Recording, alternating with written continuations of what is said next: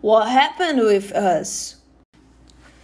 In 2020, the pandemic started, and we thought that it wasn't something too serious. Some people thought that it was just a flu or a hard cold.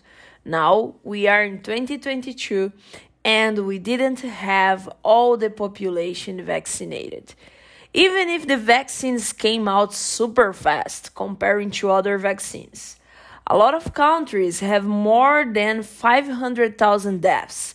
It's too sad, especially because the authorities in some countries are not worried and compromised with the population.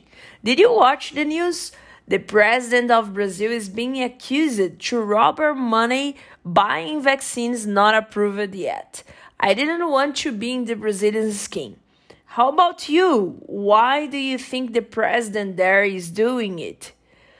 There are some countries that are almost free of COVID. Australia, for example, was the first country free of new cases of COVID. How did Australia do to have these incredible numbers? They did quarantine, real quarantine, and also vaccinated people.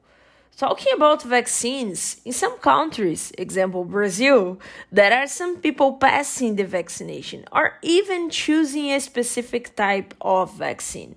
There are some people saying that the vaccines are dangerous. It's sad, but maybe uh, we are with all these problems because of us. The humans are their own problem. Maybe we need to do more therapy.